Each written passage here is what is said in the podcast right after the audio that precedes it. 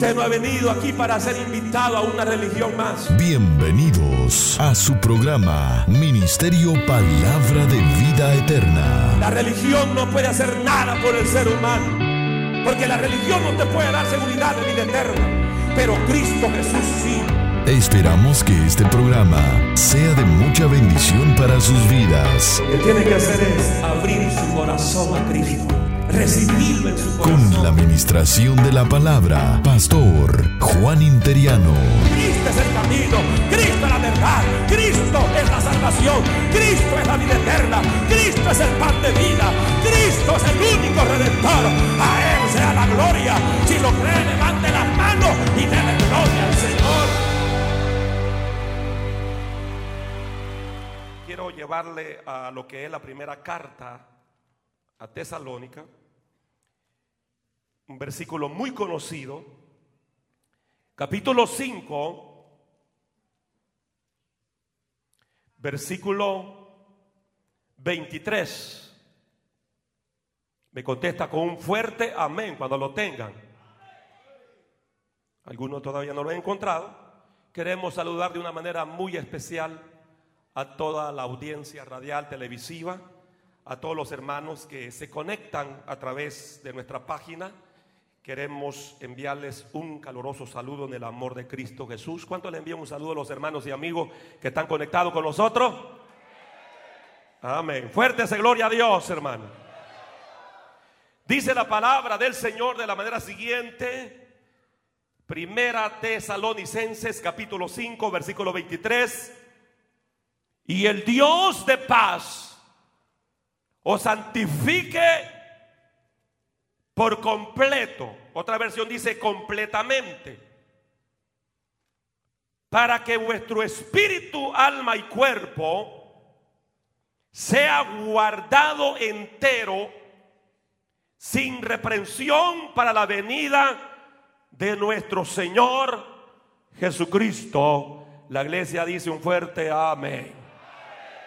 El mismo Dios de paz os santifique solo una parte por completo.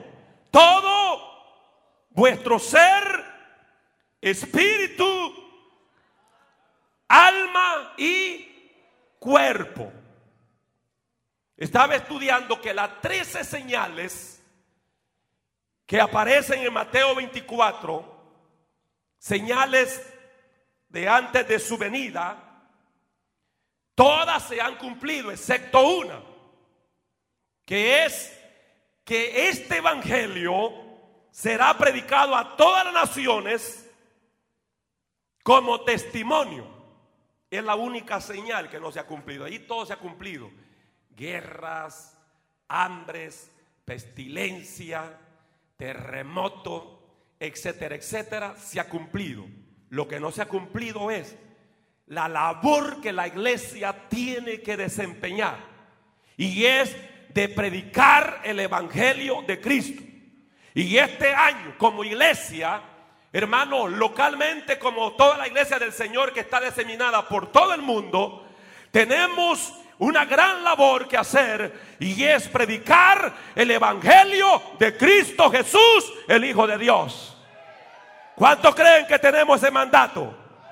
¿Cuántos creen que tenemos ordenanza? Es impresionante como el Señor nos habla precisamente en este versículo de que nosotros tenemos que estar siempre a la expectativa de el arrebatamiento de la iglesia. Aunque ya muchos creen que esta es una doctrina obsoleta, aunque ya muchos no creen en el arrebatamiento de la iglesia, mas la Biblia sigue predicando que un poquito y el que ha de venir vendrá y no tardará. Así dice el Señor, aleluya. ¿Cuántos creen todavía en el rapto de la iglesia? ¿Cuántos creen en el arrebatamiento de la iglesia? Pero ¿cómo el Señor nos quiere encontrar? La Biblia lo dice claramente, el mismo Dios de paz os santifique por completo todo vuestro ser, espíritu, alma y cuerpo.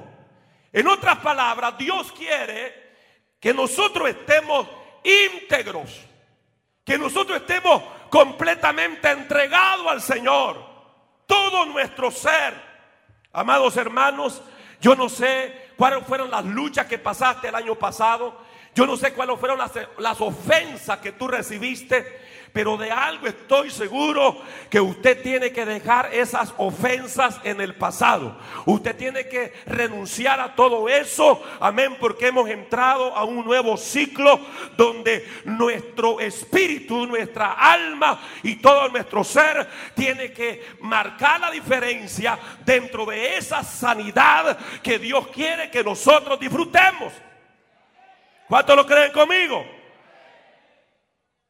Hay un pasaje en Mateo capítulo 23, un pasaje muy fuerte, donde la Biblia habla del versículo 25 en adelante, porque este versículo que leímos nos da un énfasis a lo que respecta el ser interior, a lo que respecta a nuestra vida como, como seres que somos espirituales Amén. Pero la Biblia dice en el versículo 25, hay de vosotros, escribe, estoy en Mateo 23, y fariseos hipócritas, porque limpiáis lo que está de afuera del vaso y del plato. Uno de los problemas de los fariseos es que ellos tenían una demostración externa de una santidad que interna no estaba. Y eso es un problema. El Señor dice claramente, sobre todo, más dentro están llenos de robo y de desenfreno. O sea, el problema estaba en lo interno, el problema estaba en el corazón. Luego el versículo 26 dice, fariseo ciego, limpia primero lo de qué? Lo de adentro del vaso y del plato. O sea, limpia tu ser interior. Estamos aquí, hermano. Yo decía el, jueves que la tradición es que generalmente cuando vamos a entrar a un año nuevo, todo el mundo quiere tener la ropa limpia, su casa limpia y eso está bien. Pero lo importante no es lo externo, lo importante sobre todo que el Señor marca acá es lo interno. Estamos aquí, hermano. O sea, el primer lugar es lo interno, es que nuestro corazón esté santo, es que nuestra alma, nuestras emociones no estén heridas, no estén lastimadas, sino que estemos sanos, dicen amén. Es decir, que nuestro hombre interior consiste precisamente, hermano, en lo que es la mente, en lo que concierne al alma, las emociones. Eh, eh, eh, ahí donde vienen los, los recuerdos desagradables. Y nosotros somos llamados, hermano, a inicio de este año, sobre todo a anhelar si hay cosas que todavía llevas como heridas en tu ser interior, usted tiene que renunciar a eso y tiene que estar dispuesto a someterse a un proceso de oración para que el Dios de la gloria traiga esa plena sanidad a su vida. Cuando dice amén. A mí me impresiona cuando vemos la vida del profeta Elías. Estoy en Primera de Reyes capítulo 19.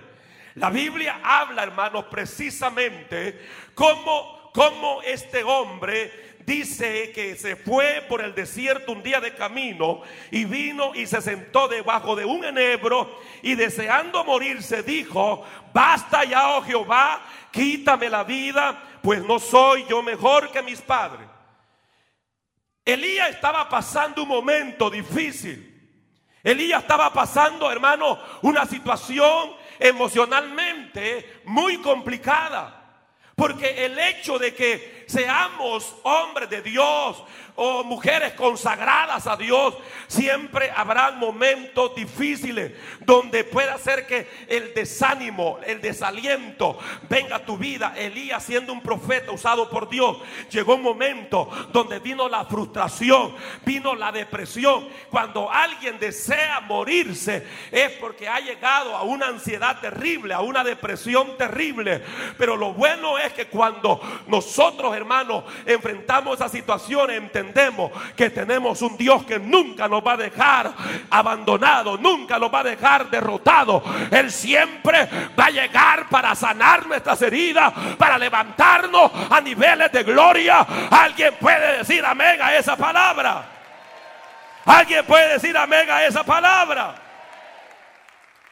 Elías fue liberado por el poder de Dios. Dios llegó donde estaba Elías. Elías estaba, ¿dónde estaba Elías, hermano? En la cueva del desánimo, en la cueva del desaliento. Pero note bien que Elías tenía problemas serios en su alma. Elías tenía esa, esa depresión, esa angustia. Pero nosotros notamos que el Señor llegó y le dijo a Elías, ¿qué haces en esta cueva? Sal de esa cueva. Y luego Dios le proveyó alimento y le dijo, come y bebe porque largo camino te espera. Mira hermano, Dios lo sacó y Elías fue renovado. Yo no sé en qué dificultades estás o viviste el año pasado, pero de algo estoy seguro que hoy Dios te dice, yo estoy contigo, come, bebe Toma la fuerza del cielo porque largo camino te espera. Aleluya. Y si Dios es por nosotros. Y si Dios es con nosotros. Aleluya. ¿Quién contra nosotros?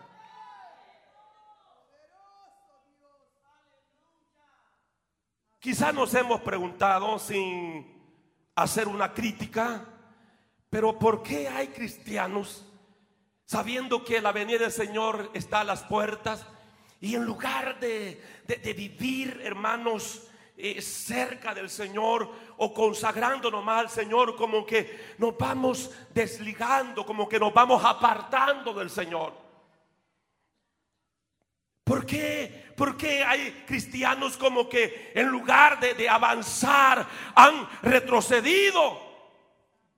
Y todo, hermano, está porque hay personas que en lo interno llevan, hermano, esos resentimientos, llevan, hermano, ese pesar de, rechazo, llevan, hermanos, esa actopiedad, llevan esa depresión, llevan esa culpa dentro de ellos, llevan ese miedo, esa tristeza, ese odio, ese complejo de inferioridad, llevan eso acta, acto condenación, donde todo eso les impide, amén, de poder avanzar en, su vida espiritual. Y el enemigo lo que quiere es eso, el, el, enemigo lo que quiere es herir tus emociones, herir tu alma, detenerte en tu avanzar. Pero hay alguien, hermano, que está para ayudarnos, hay alguien que está para darnos la fortaleza. Cristo dijo, yo me voy, pero no lo voy a dejar voy a enviar a otro consolador, el Espíritu Santo, el que nos va a guiar a toda verdad y a toda justicia.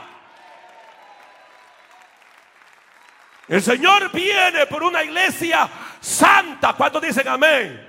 Una iglesia plenamente que esté consagrada, que le esté esperando. ¿Cuántos le están esperando, hermano? ¿Cuántos le están esperando? Puede ser que este año se cumpla esa promesa que el Señor arrebate a la iglesia. ¿Cuánto le gustaría esa bendición, hermano? Él volverá. Yo lo sé por la palabra que Él viene pronto. Y yo no sé, pero mi alma se desespera por volar. Mi alma quiere estar con mi amado Salvador. ¿Cuántos tienen ese anhelo? ¿Cuántos tienen ese deseo? ¿Cuántos lo tienen? La Biblia dice que el Señor viene a tener una iglesia sin mancha y sin arruga. O sea, una iglesia, hermano, llena de gloria. Eso dice la palabra del Señor. Pero ¿cómo nosotros podemos, hermano, precisamente eh, renovarnos en el Señor? ¿Cómo podemos fortalecernos en el Señor?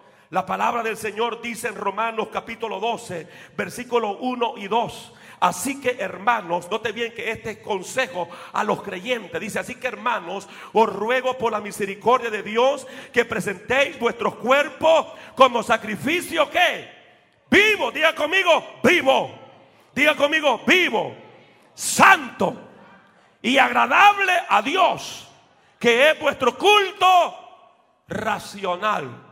Mire cómo, hermano, el Señor nos aconseja Hoy más que nunca nosotros este año, hermano, debemos de iniciarlo y debemos de terminarlo de esta forma. Si es que el rapto de la iglesia no nos sorprende, debemos de finalizarlo presentando nuestros cuerpos como sacrificio vivo, santo, agradable a Dios, que es vuestro culto racional. Dice el versículo 2, no os conforméis a este mundo, más bien transformaos por la renovación de vuestro entendimiento, de modo que comprobéis cuál sea la buena voluntad de Dios. Número uno, buena. Número dos, agradable. Número tres, perfecta. ¿Cómo nosotros podemos mantenernos como iglesia, hermano, en esa expectativa del rapto de la iglesia, preparados? ¿Cómo? Precisamente haciendo esto, renovando nuestra mente. Renovando nuestra mente. Porque la Biblia habla, de acuerdo a primera Tesalonicenses 5:23, la Biblia habla quiénes somos nosotros. ¿Usted sabe quién es usted? ¿Quiénes somos nosotros? ¿Cómo somos nosotros? ¿Por qué somos así nosotros? Por eso dice el mismo Dios de paz os santifique por completo todo vuestro ser. ¿Qué más dice? Dígalo fuerte espíritu, alma y cuerpo sean conservados. Sean conservados como íntegro, íntegro, hasta la venida del Señor.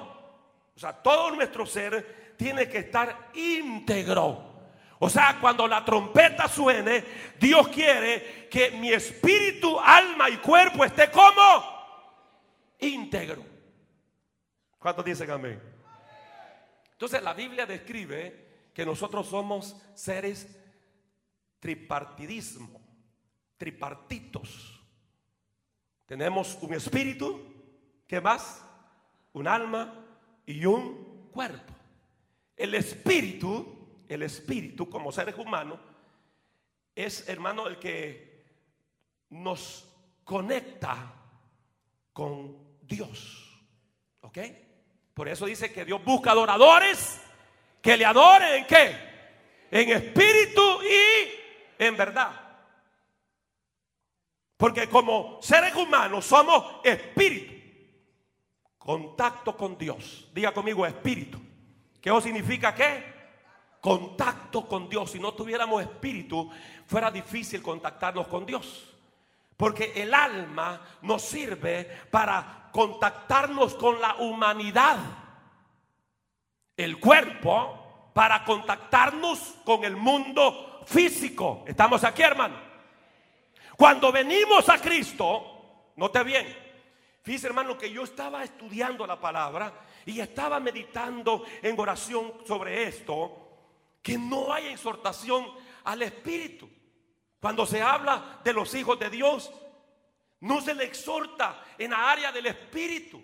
Porque desde el momento que venimos a Cristo, de acuerdo a Efesios capítulo 2, versículo 1, dice que nosotros estábamos antes muertos en nuestros delitos y pecados.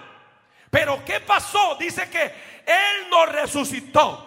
En Cristo hemos sido resucitados.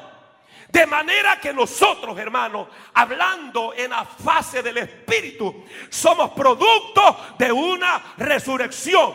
El que está a su lado, si ya confesó sus pecados a Cristo, nació de nuevo, es producto de una resurrección espiritual, porque no hay nada imposible para Dios, aunque el hombre esté muerto en su delito y pecado, pero si viene a Cristo, Cristo le resucita. ¿Cuántos dicen amén, amén, amén?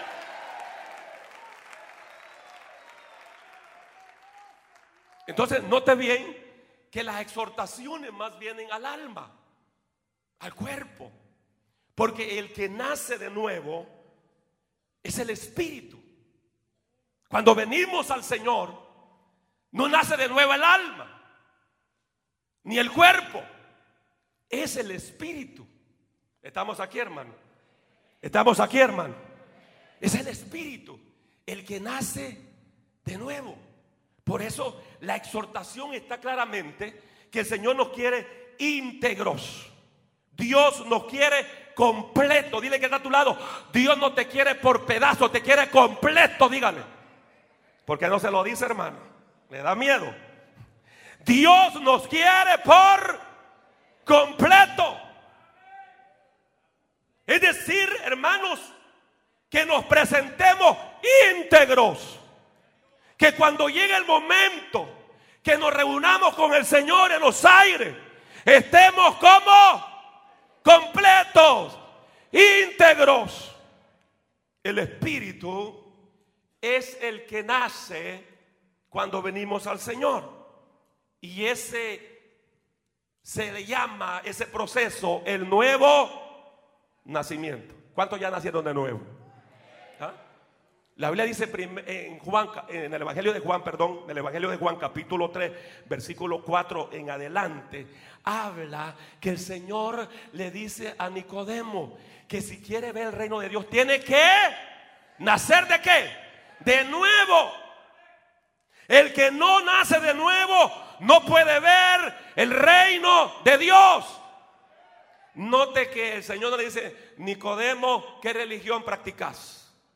O esta religión tenés que practicar para que tú puedas ver el reino de Dios. No, le pregunta y le dice que si sabe realmente esta gran verdad, esta gran doctrina, que si no nace de nuevo, no puede ver el reino de Dios.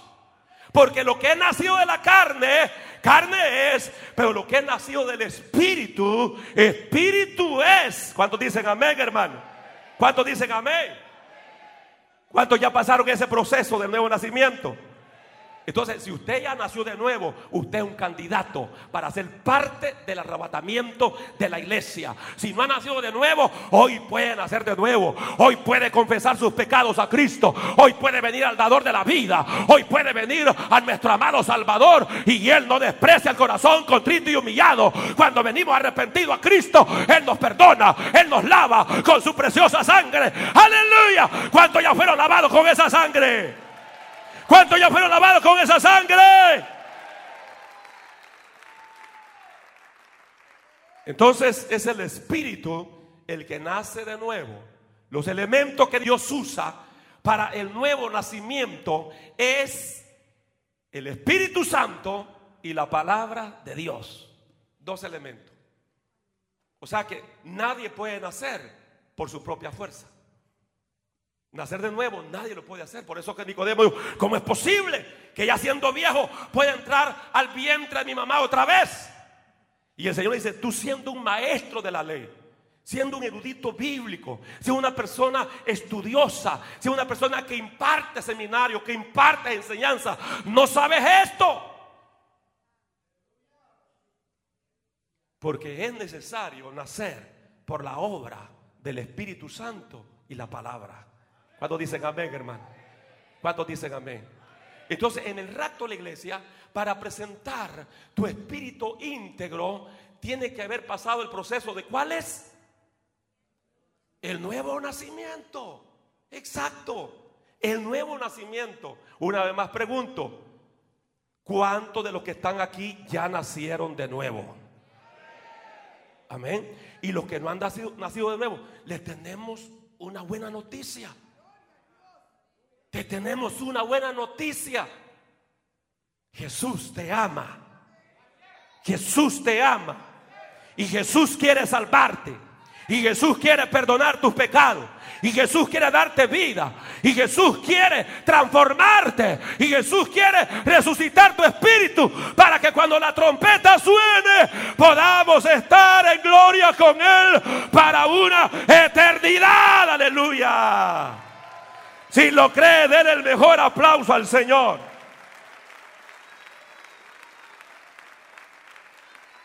Entonces, ¿cómo nos quiere hallar el Señor, hermano? En el Espíritu, ¿cómo nos quiere hallar el Señor? Íntegro. Pero también habla del alma, ¿verdad? El alma. Que el alma, hermano, está constantemente en un proceso. Diga conmigo proceso. ¿Ve? Por eso es de que bíblicamente no encontramos que el alma nace de nuevo. Por eso es de que si usted sintió deseo de pecar ayer, siente deseo de pecar hoy. Y el alma, el, alma, si no la mantenemos en un proceso de santificación, siempre te va a pedir lo malo. Siempre te va a pedir el pecado. Siempre te va a pedir la maldad. Estamos aquí, hermano. Entonces, pero la Biblia dice claramente, de acuerdo a Romanos capítulo 2, que la manera como nosotros podemos mantener renovando nuestra alma es a través de la palabra de Dios. La palabra de Dios. Este año debemos de enfocarnos a leer la palabra de Dios a meditar en la palabra de Dios, en guardar la palabra de Dios. Como dijo David, he guardado los dichos de tu boca para no pecar contra ti. Lo que te va a ayudar a vivir una vida santa en el alma es obedeciendo a la palabra de Dios. Alguien me dijo, pastor, la palabra que entregó el día jueves como que dejó un espacio. Que David, siendo un hombre que adulteró, un hombre que mandó a matar, sin embargo, Dios le llama que es conforme a su corazón. Pero como que hay un espacio para que se nos abra como puerta para pecar. Yo le dije, no, quizás un detalle me faltó. Cuando la Biblia dice que David fue conforme al corazón de Dios, es precisamente porque David, es cierto, adulteró. David mató, pero David se arrepintió y nunca más volvió a cometer esos pecados. Ahí está el detalle. Ahí está el detalle. Es decir, amados hermanos, que sobre todo nosotros debemos de estar conscientes que nosotros necesitamos renovar nuestra mente. El campo de batalla nuestra es la mente. Satanás trata de bombardear. ¿Qué es lo que bombardea? Es tu mente. Es tu mente. Satanás sabe que si logra manipular tus pensamientos, te va a llevar a la destrucción, te va a llevar al pecado, te va a llevar a la muerte. Pero si nosotros nos mantenemos renovando nuestra mente a través de la palabra del Señor, nosotros vamos a vencer porque Cristo venció al diablo diciéndole, escrito está, escrito está, escrito está. La palabra de Dios dice, y el Señor venció al diablo por medio de la palabra. Este año yo te doy una arma, es la palabra de Dios, para que reprenda al diablo, reprenda todo aquello que el enemigo envía para querer destruir tu vida. Te vas a parar como poderoso soldado diciéndole, escrito está, escrito está, escrito está. Alguien puede alabar a Dios en este lugar.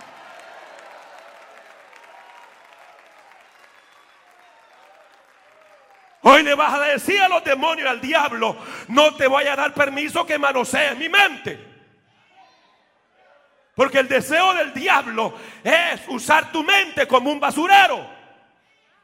Pero tú le vas a decir, Satanás, mi mente no es basurero tuyo. Y voy a renovarme por medio de la palabra. Aleluya y usted renovándose. Oh, gloria al Señor. ¿Sabe cuál es la, oración más poderosa? La oración más poderosa es cuando tú oras acompañado a través de la palabra del Señor. Cuando tú estás recitando la misma palabra y tú estás, esa es la oración más efectiva, hermano. Amén. Pero porque hay creyentes que ya no, no, no, no tienen esa habilidad de la palabra, porque se han olvidado de renovar su mente y usted no la va a renovar con otra cosa. La única forma que usted va a renovar su mente es a través de la bendita palabra del Señor. Y en los momentos difíciles, cuando te sientas desanimado, cuando te sientas sin fuerza, pero usted comienza a usar la palabra y usted comienza a decir, todo lo puedo en Cristo que me fortalece. Y todo lo puedo en Cristo que me fortalece. Mayor es el que está conmigo que el que está en contra mía. Usted comienza a sentir el poder de Dios, la fuerza de Dios, porque la palabra de Dios es vida. La palabra de Dios es vida. La palabra de Dios es vida. La palabra sojalaya. Alguien puede levantar las manos y dar gloria a su nombre. A su nombre, hermano. Segunda de Corintios 5:17 dice, de modo que si alguno está en Cristo, nueva creación es. Las cosas viejas pasaron Y aquí que todas son hechas nuevas. Todas, todas las cosas pasaron. Que alguien te ofendió, eso ya pasó. Amén, hermano. Eso ya pasó. Déjalo para el año pasado, déjalo ahí. Déjalo. Porque algo yo he aprendido. Ningún ser humano puede estar puede estar libre de las ofensas. Ningún ser humano, todos los seres humanos, se nos dará la oportunidad de ser ofendido. Pero es como tú de respuesta a esa ofensa. Si usted agarra esa ofensa y no la suelta, usted comienza a amargarse y comienza a orar amargado. Y comienza a predicar si es que es predicador amargado. Y comienza a vivir con lo suyo amargado. Amén. Pero la palabra del Señor dice que las cosas viejas pasaron y aquí que todas son hechas nuevas. El griego dice, las cosas viejas están pasando, porque la realidad de las cosas es que nos vamos a enfrentar a muchas cosas que antes practicábamos, pero están pasando, están pasando, porque 1 Corintios 2.16 dice, mas nosotros tenemos la mente de... ¿Cuánto tenemos la mente de Cristo? ¿Cómo lo vamos a lograr? ¿A través de qué? De la palabra de Dios memorizando la palabra, guardando la palabra, meditando en la palabra. Y eso te hace que tu alma se esté renovando. Hoy Dios nos exhorta, hoy Dios nos anima a que nosotros, hermanos, a inicio de este año y todo este año, vivamos renovando nuestra mente. Gloria al Señor, porque pronto ha de sonar la trompeta y Dios quiere hallarnos íntegro en el espíritu y en el alma. ¿Cuántos dicen amén? ¿Y en qué área más el Señor los quiere dar íntegro? En el cuerpo, ¿verdad? Por el sacrificio, Romanos 12.1. Así que hermanos, os ruego por la misericordia de Dios que presentéis vuestros cuerpos en sacrificio como vivo, santo, agradable a Dios, que es vuestro culto racional. Sacrificio. Pablo sacrificaba su cuerpo. Cuando habla en 1 Corintios 9:27 dice, sino que golpeo mi cuerpo y lo pongo en servidumbre. ¿Cuándo es que nosotros, hermanos, verdaderamente tomamos lo que es el sacrificio de nuestro cuerpo? Es cuando nosotros no le damos a este cuerpo el pecado que Él quiere. Esta carne siempre lo va a pedir lo malo. A que no me digan amén, hermanos siempre nos va a pedir lo malo. Pero cuando Pablo dice golpeo, no es que hace como aquel monje que se fue, hermano, a un lugar desierto y digo, entiérreme acá que solo me quede la nariz de fuera para respirar. Que ya no quiero sentir lo que siento, el deseo de pecar. Y lo enterraron. A los 40 días lo fueron a sacar de ese entierro. Y al nomás que lo sacaron le dijeron, se te fue el deseo de pecar. Y dijo, no, siento el deseo de pecar. El deseo de pecar siempre va a estar ahí. Es donde el apóstol Pedro dice, sé santo porque yo soy qué? Santo. Y lo que Pedro está diciendo es, ¿sabes qué? Niégate a tu cuerpo, niégate a los apetitos de tu cuerpo en el sentido, hermano, de aquellos apetitos que nos llevan a la desobediencia a Dios. La carne siempre va a pedir lo malo, pero usted dice, carne, no te voy a dar, cuerpo, no te voy a dar la maldad que tú quieres. A lo mejor el cuerpo te decía hoy, quédate en la casa viendo una película, quédate en la casa viendo tal programa y tú dominaste el cuerpo y le dijiste, cuerpo, no, yo no te voy a dar película. Vamos a la iglesia alabar y glorificar el nombre del Señor. Siempre que obedecemos a Dios, estamos golpeando nuestro cuerpo para presentarlo íntegro delante del Señor. ¿Cuántos dicen amén, hermanos? ¿Cuántos dicen amén, hermanos? ¿Cuántos dicen amén, hermanos? Y eso es lo que Dios espera de nosotros este año. Amén. Que sobre todo nos guardemos, nos guardemos en esa integridad en esa santidad, nuestra alma, que tiene que ver con la mente. Cuando se habla del alma, se habla de, la mente. Por eso está esa palabra psiquis, psiquis, mente, que es alma. Amén. El alma, que es el asiento de las emociones.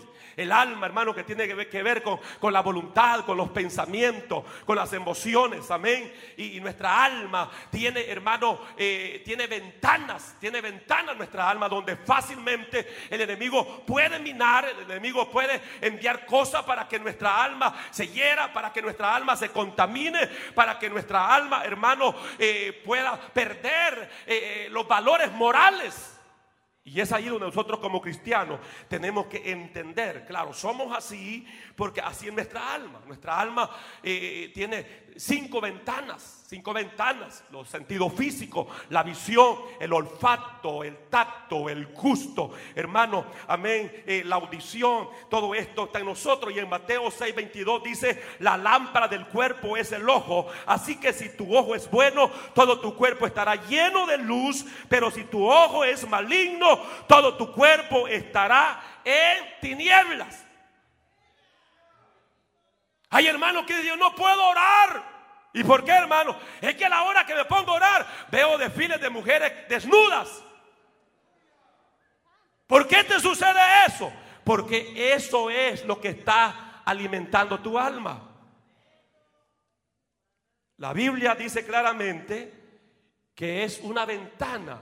Cada, cada sentido físico es una ventana, es una ventana. Por eso es que debemos de tener cuidado con lo que vemos.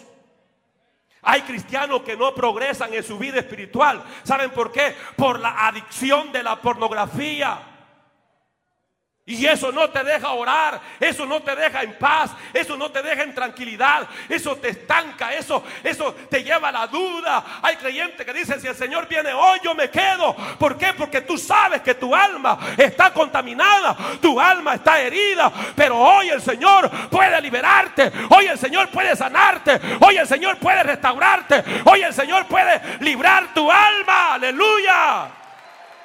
¿Cuántos dicen amén, hermanos? ¿Cuánto creen que el Señor tiene poder para sanar? ¿Cuánto creen que el Señor puede obrar en nuestra vida? Ustedes lo creen. Ustedes lo creen, hermanos. Es el alma donde están esos malos recuerdos y buenos recuerdos también. Ahí está ese archivo que recibiste, amén, de los cinco sentidos. Y lamentablemente hay personas que aún ya siendo cristianos, pero se sienten, hermano, culpables. Se sienten culpables.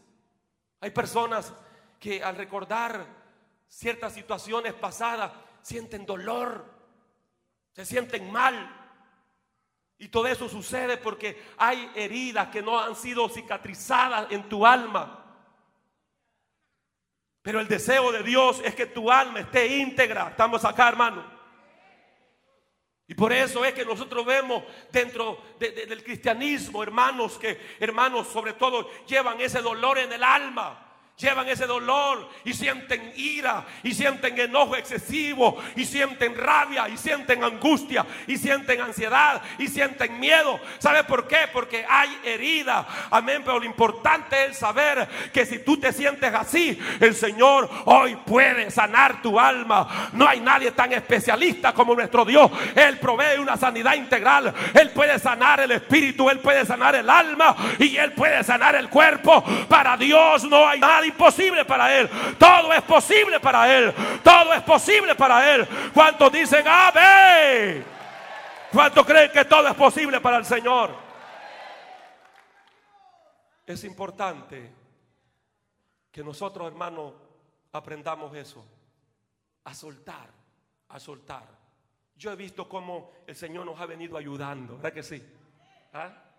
Yo sé que como iglesia, como ministerio, jamás pensábamos que a terminar un año tan lleno de gloria como lo finalizamos. Y estar iniciando un año con gloria también, hermano.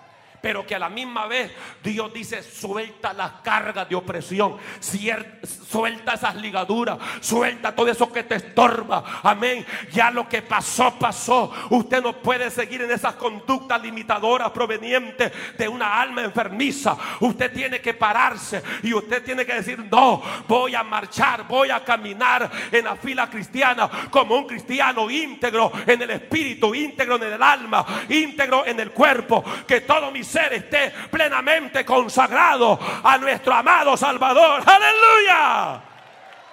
Gloria a Dios. Porque todo eso, hermano, afecta. Por eso la Biblia nos habla. Y lo que leíamos en Mateo 25, claro, es un mensaje fuerte. Pero el Señor lo que está haciendo es el énfasis. Y no que esté menospreciando lo otro. Porque el Señor dice, fariseo ciego, el versículo 26 de Mateo 23, limpia primero lo de adentro del vaso. Limpia primero. Dios nos manda a nosotros los pentecostales conservadores que limpiemos primero qué. ¿Y de qué sirve que la hermana ande una falda larga y con una lengua larga? Hello. Hello. Pastor está cambiando. No estoy cambiando nada. Simplemente estoy diciendo lo que Cristo dijo.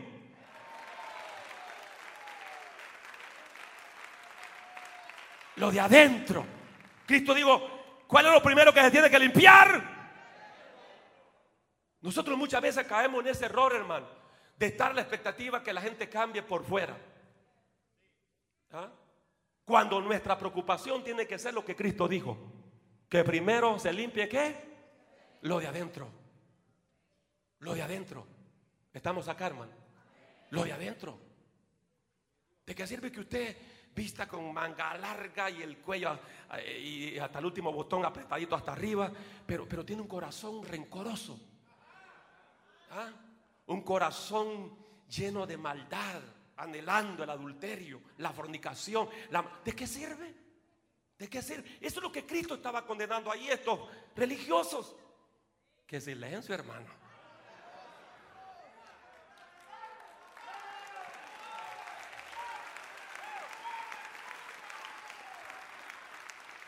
Él dijo, limpia en primer lugar. Limpia primero, que dice la Biblia, hermano, lo de adentro del vaso y del plato. Porque este, este vaso, hermano, mire, puede estar muy limpio por fuera, pero si por dentro está sucio, yo no me tomaría esta agua.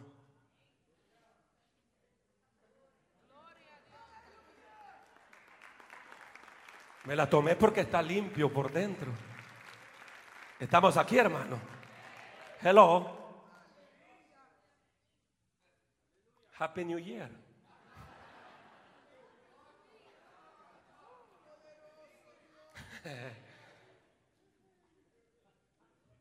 Para que también, ay, viene la otra parte. O sea, limpia primero lo de adentro del vaso y del plato. O sea, lo del corazón, lo interno. Lo interno. Dios quiere hallarnos santificado internamente. Amén, hermanos. Están como afligidos ustedes. Para que también lo de afuera se haga limpio, sea limpio. Lo de afuera, lo externo, el Señor no lo menospreció. El Señor nos quiere santo por dentro y por fuera. Limpios por dentro y por fuera. Pero en primer lugar lo interno. Cristo le dio prioridad a lo interno. Porque toda es una apariencia. Toda es falsedad. Toda es hipocresía. Si externamente muestra que está bien. Cuando por dentro no está bien. Vamos a empezar este año como la palabra del Señor nos manda. Limpio primero por dentro. Limpio primero por dentro. Limpio. ¿Cuánto le hace el Señor? Señor, que mi espíritu, mi alma esté limpio. A su nombre. A su nombre. Limpio. El vaso limpio por dentro. Fíjese hermano que cuando una persona está limpio por dentro, no se vive amenazando. Esos creyentes que andan amenazando a otros. Eso es producto que su alma está sucia, que su alma está no renovada, que su alma está herida. No mira que está a su lado. ¿Ah? Esas son, son, señales de, de una alma no renovada, de un alma que lleva dolor, que lleva herida. Y todo el tiempo vive amenazando. Y todo el tiempo vive haciendo relajo. Hay creyentes que hacen un relajo de aquí aquí y se van para otro lugar, hacen relajo a otra iglesia. Hoy no vinieron. ¿Ah? Y dicen, no, es que la iglesia es mala, es que la iglesia no tiene amor. No, el problema es que tu alma está herida. El problema es que tu alma no está renovada. Y si tu alma no está renovada, donde vaya vas a hacer relajo, donde vaya vas a caer mal, donde vaya vas a tener conflicto. Amén. Por eso lo importante de que nuestra alma esté limpia. Gloria al Señor. Hay que limpiarnos por dentro. Hay que santificarnos por dentro. Aleluya. Alguien, alguien puede decir amén a esa palabra. Creyentes que viven solo chantajeando, hermano. Uno cree que solo en el mundo hay chantaje. No, hombre, si en las iglesias hay muchos que les gusta chantajear. ¿Ah? Pero es producto. Y uno dice, pero ¿qué le pasa a esta hermana? ¿Y qué le pasa a este hermano? El problema es que lleva su alma no renovada. El problema es que hay heridas, hay enfermedades en su alma. Amén. Y constantemente las personas están confusos. Hoy, hoy son cristianos, mañana ya son mormones. Hoy son cristianos, ya mañana son testigos de Jehová. Hoy son cristianos, ya mañana están con, la virgencita, la guarencita Lupe. ¿Ah? Confusión, confusión, confusión. Jamás admiten errores. Hay creyentes, hermanos, que solo andan señalando los errores de otros. No, mira tus propios errores y corrígelos. Aquí nadie te ha traído para que estés señalando errores. Aquí Dios nos ha traído para que en unidad alabemos su nombre. Para que en unidad le sirvamos a Él. Para que en unidad vivamos la vida que Dios quiere que nosotros vivamos. Cuando dicen amén. A su nombre. Entonces, es eh, eh, consecuencia de que el alma no está renovada. Y son las personas que jamás, jamás dicen fallé, pequé, ofendí. ¿Ah? No, cuando usted ofende y su alma está renovada, usted rápido va a pedir perdón. Y cuando su alma está renovada y alguien le pide perdón, usted perdona. No son como esa persona y dice, ¿y para qué la voy a perdonar? ¿Ah? ¿Y qué voy a sacar yo con eso? Cuando usted ha sido renovado, usted perdona. Amén, hermanos. ¿Cómo no vamos a perdonar si el Señor ha perdonado todos nuestros pecados? Aleluya. Y Él nunca más se acuerda de nuestros pecados. ¿Cuántos dicen amén? ¿Cuántos dicen amén? Entonces por eso es que la Biblia nos habla acerca del alma, hermano, de nuestro ser interior, lo importante de mantenerlo íntegro, gloria al Señor. Porque cuando tu alma está renovada, tú te ríes con los que ríen y llora con los que lloran. Pero con el alma no renovada, y sabe que algún hermano o alguna hermana le pasó algo y te cae gorda o gordo, te cae pesado, tú te gozas por el sufrimiento de esa persona. Y tú dices, ya era tiempo que le pasara la traila encima. ¿Ah? Porque tu alma no está renovada. Pero cuando tu alma está renovada, tú no le deseas un mal ni a tus enemigos. Cristo dijo que amáramos aún a nuestros enemigos. Si tu enemigo tuviera hambre, ¿qué dice la Biblia? Hoy van a llevarle una buena compra de comida a sus enemigos. Nadie dijo nada, hermanos. ¿Ah? Es que lo que pasa es que a nosotros nos gusta darle rienda suelta a nuestra alma no renovada. Porque nuestra alma, si no la estamos renovando con la palabra, te dice, odia, eh, siente rencor, enójate, véngate. Estamos aquí, hermano. Cósate en el sufrimiento del otro. Eso es lo que el, alma lo lleva cuando no hay, hermano, no hay. No hay esa renovación. No hay sueño, no hay aspiraciones. Oímos una palabra de motivación que nos dice, hermano, este es el año nuestro, este es el año de Dios, este año va a ser de bendición. Usted dice, tal vez, dice usted. A lo mejor puede ser. Una alma enfermiza no tiene sueños, no tiene aspiraciones. Dice el pastor, está loco, estamos aquí para construir un templazo y ahora que se ha metido. Es que no soy yo, es el Señor que nos lleve en esto.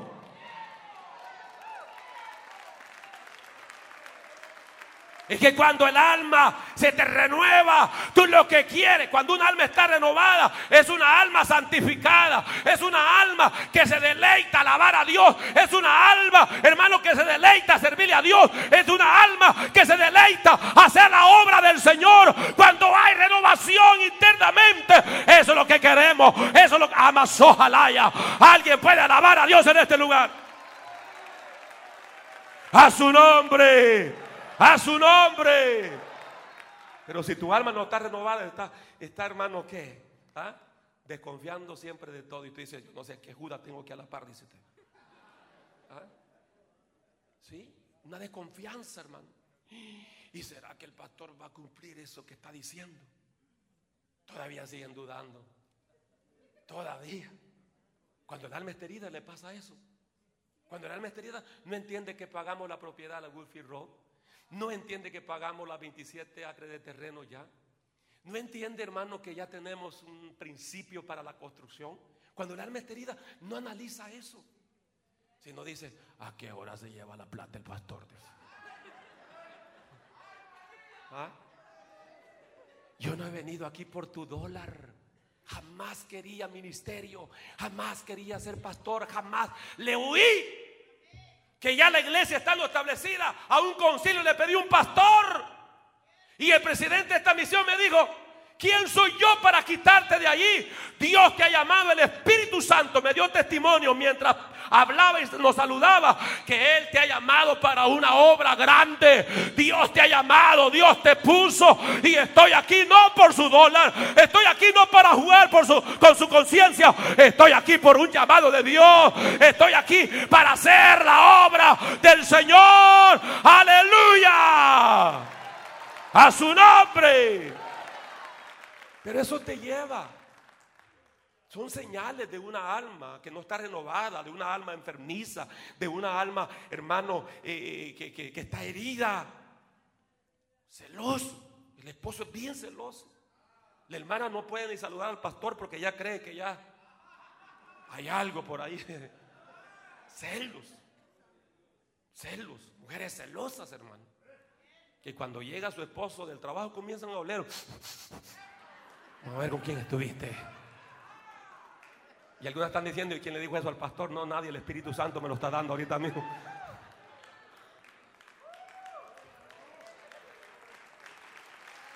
Celos. Y ese es el deseo del diablo, que este año lo vivas así, lo vivas en ira, lo vivas en enojo, lo vivas en amargura, lo vivas en el celo, lo vivas en la tristeza, lo vivas en la angustia, lo vivas, hermano, en la depresión, lo vivas encarcelado como, como estaba Simón. A mí me impresiona, hermano, con eso finalizo. Ya les veo cara que se quieren ir. A mí, a mí me, me impacta Hechos capítulo 8. Porque usted puede decir, pastor, ya soy libre. No muchas veces.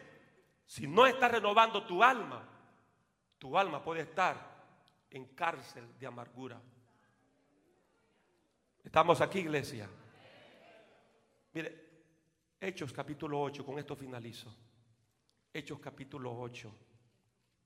¿Cuánto puede dar un fuerte gloria a Dios? Más fuerte ese gloria a Dios. Más fuerte. Más fuerte. El capítulo 8, capítulo 8, versículo 9, en adelante dice, había un hombre llamado Simón, el cual había practicado la brujería en aquella ciudad. ¿Qué, qué había practicado este hombre? La brujería. Y había engañado a la gente de Samaria diciéndole ser algún grande. O sea que muchos le seguían Muchos creyeron en sus afirmaciones. Al cual oían todos atentamente, desde el más pequeño hasta el más grande, diciendo, este es el gran poder de Dios. Mira, la magia y los trucos que usaba este hombre engañaba tanto a la gente que la gente pensaba que era qué? El poder de Dios. Bueno, si es la gente que cree en los brujos. No, dice, si allí tiene la Biblia el brujo, dice. Si allí tiene la Virgencita de Guadalupe. El San Antonio de Atoche, dice. Ahí estaba San Yo vi el muñequito de San Caralampio, dice. Pero note bien, dice el versículo 11, y le estaban atentos porque con sus artes mágicas los había embrujado mucho tiempo. Pero cuando creyeron a Felipe, ¿quién llegó allí, hermano? ¿Quién llegó allí? ¿Cuántos Felipe se van a levantar en este año nuevo? Dice acá, pero cuando creyeron al mensaje del Evangelio a Felipe, que anunciaba, que anunciaba? el evangelio del reino de Dios. y el nombre de Jesucristo, porque solo en Cristo hay perdón de pecado, solo en Cristo hay salvación. No grítalo pues fuerte, amén. Solo Cristo perdona, solo Cristo salva. Y dice, ¿qué dice? Y se bautizaban hombres y mujeres y el mago este, el brujo este, el mismo Simón, versículo 13, ¿qué pasó? Creyó también. ¿Y fue qué? Oh, entonces ya un hermano, ya es el ex brujo. Mire bien dónde lo quiero llevar. Dile que está a tu lado, no te más loco, decirle que, que viene lo bueno. Mire lo que dice. Vengo bien salvadoreño. Dice, y el mismo Simón creyó también entonces, y bautizándose, seguía a Felipe, o sea, un discípulo de Felipe, un creyente. Estamos aquí, hermano. Y viendo los milagros y grandes maravillas que se hacían, estaba atónito. Versículo 14, los apóstoles que estaban en Jerusalén, habiendo oído que Samaria había recibido la palabra de Dios, les enviaron a Pedro y a Juan los cuales venido oraron por ellos para que recibiesen el Espíritu Santo, porque aún no había venido descendiendo sobre ninguno de ellos, sino que solo habían sido bautizados en el nombre de Jesús. Entonces les impusieron las manos y recibieron el Espíritu Santo, versículo 18. Y cuando vio Simón que por la imposición de las manos de los apóstoles se daba el Espíritu Santo, les ofreció dinero. Les ofreció dinero no voy a decir qué canal, pero ese canal no había respetado, hermano. Por ética no voy a decir qué canal. Haga pacto para que se salve su suegra, traiga mil dólares. Bueno, entonces hay que pagar para la salvación, señores. ¿Qué dice la Biblia? ¿Qué dice la palabra del Señor? Estamos en el versículo 19. Diciendo, dame también a mí esta potestad, este poder que a cualquiera que pusiera las manos encima recibe el Espíritu Santo. Pero note que los dones de Dios, los dones del Espíritu Santo no se compra con dinero. La salvación no se compra con dinero.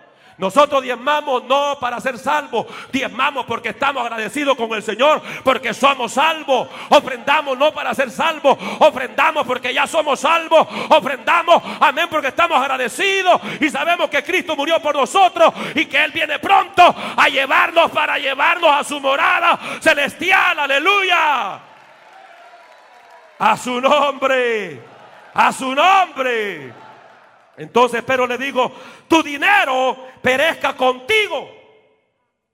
Que piensas que el don de Dios se gana por dinero. No tienes tu parte ni suerte en este asunto, porque tu corazón no es recto delante de Dios. ¿Qué dice el verso 22? Arrepiéntete pues de esta tu maldad y ruega a Dios si quizás te será perdonado el pensamiento de tu corazón. Porque, como dice, en hiel de amargura y en qué? Prisión de maldad veo que estás. Aquí vemos un creyente bautizado y que estaba en qué? ¿Dónde estaban sus emociones? ¿Dónde estaba su mente? ¿Dónde estaba su alma? ¿Bajo qué? Bajo prisión. Bajo prisión. ¿Entendió? ¿Entendió? ¿Ah? Siempre que una alma desea lo malo, está bajo prisión. Siempre que una alma no va actuando de acuerdo a la palabra, está bajo prisión. ¿Quieres que Dios pelee tu batalla este año? ¿Cuántos quieren que Dios pelee tu batalla en este año? Hay requisitos. Hay requisitos. No es solo anhelarlo. Tienes que, número uno, de acuerdo a Josué, capítulo 1, esforzarte. ¿Quieres que Dios pelee tu batalla? ¿Qué vas a hacer este año? ¿Ser el mismo creyente flojo, mediocre? No, tienes que esforzarte. Tienes que esforzarte. Número dos, tienes que obedecer a Dios. Si usted se esfuerza y obedece a Dios, Él peleará tu batalla. Él va a destruir tus enemigos. Él te dará victoria. Él te coronará de favores y misericordia. Y cuando la trompeta suene, Él te levantará. Aleluya. Alguien puede dar gloria a Dios en este lugar. Alguien puede dar gloria a Dios en este lugar. A su nombre, a su nombre, a su nombre. Vamos a estar de pie en esta hora. Quizás es un inicio, como una apertura a los demás mensajes que vienen de esta serie que vamos a estar predicando del rapto de la iglesia. Amén. Pero es importante que entendamos que Dios nos quiere íntegros, completos. No nos quiere fracturados, no nos quiere quebrados, nos quiere completamente entregados para su gloria. Pedimos quietud, hermano, en este momento. Pedimos quietud. Vamos a orar a nuestro Padre Celestial. Todo de pie en esta hora. Vamos a orar a nuestro Padre Celestial. Y en este momento, mientras la iglesia ora, queremos hacer un llamado específico a nuestros amigos aquellos que se han alejado del Señor. Dios te ha traído para salvarte. Dios te ha traído en esta hora para restaurar tu vida. La palabra del Señor dice que Dios no quiere la muerte del impío, sino que todos procedamos al arrepentimiento. La forma para recibir los beneficios de Dios es venir con un corazón contrito y humillado. Así que en esta hora queremos hacer ese llamado. Aquellas personas que no tienen seguridad de salvación, hoy, note bien, no te estamos preguntando qué religión tienes o que te vas a cambiar de religión. Usted no necesita religión ni cambiarse de religión. Lo que usted necesita es a Cristo Jesús. Usted lo que necesita es a Cristo Jesús. Así que el llamado está en pie. En esta hora los hermanos allí, eh, diáconos, se, se, mueven dentro del orden como lo hacemos. No me vaya a obligar a nadie, pero sí puede acercarse. Hoy el Señor te ha traído para salvarte. Hoy el Señor te ha traído para perdonar tus pecados. Hoy el Señor te ha traído, no importa dónde tu alma esté, el Señor puede sacar tu alma de la condenación. El Señor puede sacarte donde te encuentres. David dice que el Señor sacó su alma del de la desesperación. Amén. Por lo tanto, en esta hora, Dios te está llamando. Dios te está llamando en esta hora a esa restauración plena. Dios te está llamando. Lo mejor que tú puedes hacer este año es entregar tu vida al Señor. Entregar tu ser a Cristo. Es lo mejor que puedes hacer. En Él hay vida eterna, en Él hay salvación, en Él hay restauración, en Él es que encontramos la plenitud de gozo, el amor perfecto, la paz completa y perfecta. Está en Jesucristo, el Hijo de Dios. ¿Quién es la primera persona que dice, pastor, yo quiero recibir el amor de Dios? Yo quiero recibir el perdón de mis pecados. Yo quiero recibir la salvación de mi alma. ¿Dónde está el primer valiente? La Biblia dice que los valientes son los que arrebatan el reino de los cielos. Por eso los cobardes estarán fuera de la gran ciudad, dice la palabra del Señor. Solo valientes, solo valientes. Dios bendiga a este primer valiente. ¿Quién más en esta hora dice, yo quiero recibir el perdón de mis pecados? A inicio de este año, a inicio de este año, yo quiero recibir el amor de Dios. Quiero recibir el perdón de Dios. Si usted vino con su relación rota con el Señor, hoy el Señor quiere perdonarte. Hoy el Señor quiere restaurar esa relación. ¿Te has alejado? Ven al Señor, hija. Ven al Señor, hijo. Ven, ven, ven. El Señor, el Señor te está llamando. El Señor te está dando la oportunidad. Dios te bendiga, hija. Gloria al Señor. Dios te bendiga, hija. Venga el Señor. Hoy, hoy el Señor te ha traído para eso. Él no te ha traído para condenarte. Él te ha traído para salvarte. Pastor, eh, lo que pasó que una hermana me invitó, un hermano me invitó. Sí, Dios usó a esa persona, a ese hermano, a esa hermana, para que te invitara. Pero en realidad la invitación no fue de parte de esa hermana, ni de parte de ese hermano, fue del Espíritu Santo. Dios te bendiga, hija. Gloria al Señor. El Espíritu Santo te trajo. El Espíritu Santo te trajo. Él quiere sanar tus heridas. Él quiere salvarte. Él quiere transformarte. Él quiere darte esa vida en abundancia. La Biblia dice que Satanás solo vino a matar, hurtar, destruir. Pero yo, dijo Cristo, he venido para que tengan vida y vida en abundancia. Y no importa en qué cárcel se encuentre tu alma, si tan solo, si tan solo acepta este proceso en esta hora de que oremos juntos y, a la misma vez tomes conciencia tomes conciencia que, que, tu alma está herida, que tu alma está bajo condenación, pues ahora puedes recibir lo que es la salvación que hay en Cristo Jesús. ¿Quién más en esta hora? Dios bendiga. Alguien más, alguien más, Dios bendiga. Qué lindo hermano, estamos viendo un grupo de jóvenes. Alguien más, joven, señorita, si no te sientes seguro de tu salvación, hoy ven a recibir a Cristo. Hoy, San Juan 6:37, el Señor dice, el que a mí viene, yo no le echo fuera. El que a mí viene, dice el Señor, no le echo fuera. El Señor te está esperando con los brazos abiertos. El Señor te está esperando con brazos de amor, de misericordia. Hoy es tu día. Hoy es tu día. Hoy es tu día. Hoy es tu día. Alguien más en esta hora que necesita reconciliar su vida con el Señor. Alguien más. Alguien más. Habrá alguien más en esta hora. Oh, sí, Señor. Porque todo lo que hay dentro de mi corazón Extienda sus manos. Vamos a orar por esta vida. Pero si hubiese alguien que está sintiendo el llamado de parte del Señor, niño, niña, joven, señorita, caballero, dama, anciano, quien sea, todavía hay oportunidad para que pase en esta hora. Para que pase.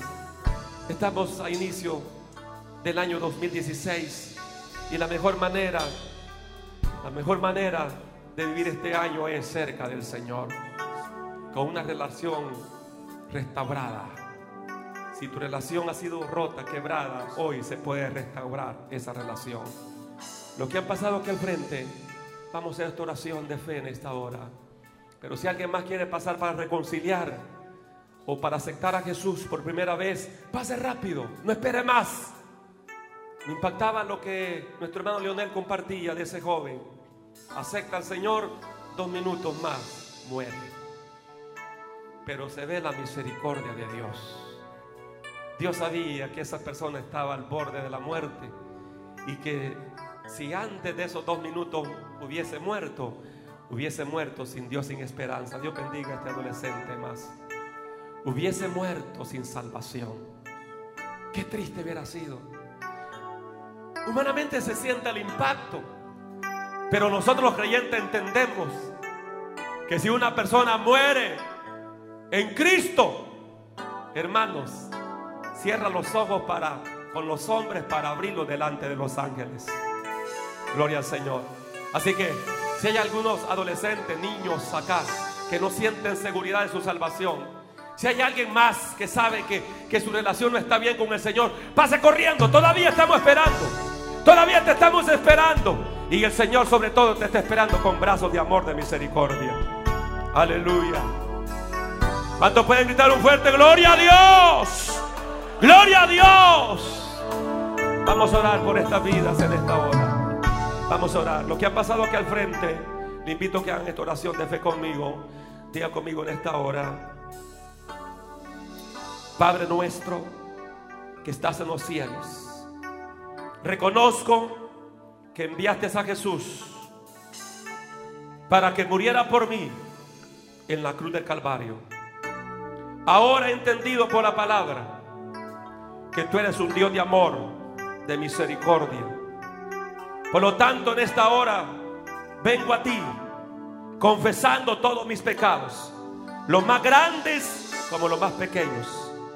Y públicamente te recibo, oh Jesús, como mi Salvador personal, como mi Dios, como mi amo, como mi Rey. Gracias por amarme, por perdonarme. Gracias por darme vida eterna. Ahora abro mi corazón para que lo llenes de tu Espíritu Santo. Dile, llena mi corazón. Dile, llena mi corazón con tu Espíritu Santo. Llena mi corazón. Dile, llena mi corazón ahora. Transfórmame, regenérame, cámbiame. Sana toda herida en mi corazón, Señor. Sana toda herida en mi alma. En el nombre de Jesús, sana. Sana toda herida ahora. En el nombre de Jesús. En el nombre de Jesús. En el nombre de Jesús. Amén. Y amén. Un fuerte aplauso al Señor en esta hora. Le tenemos un regalito, una Biblia como regalito para ustedes. Ahí está el hermano coordinador.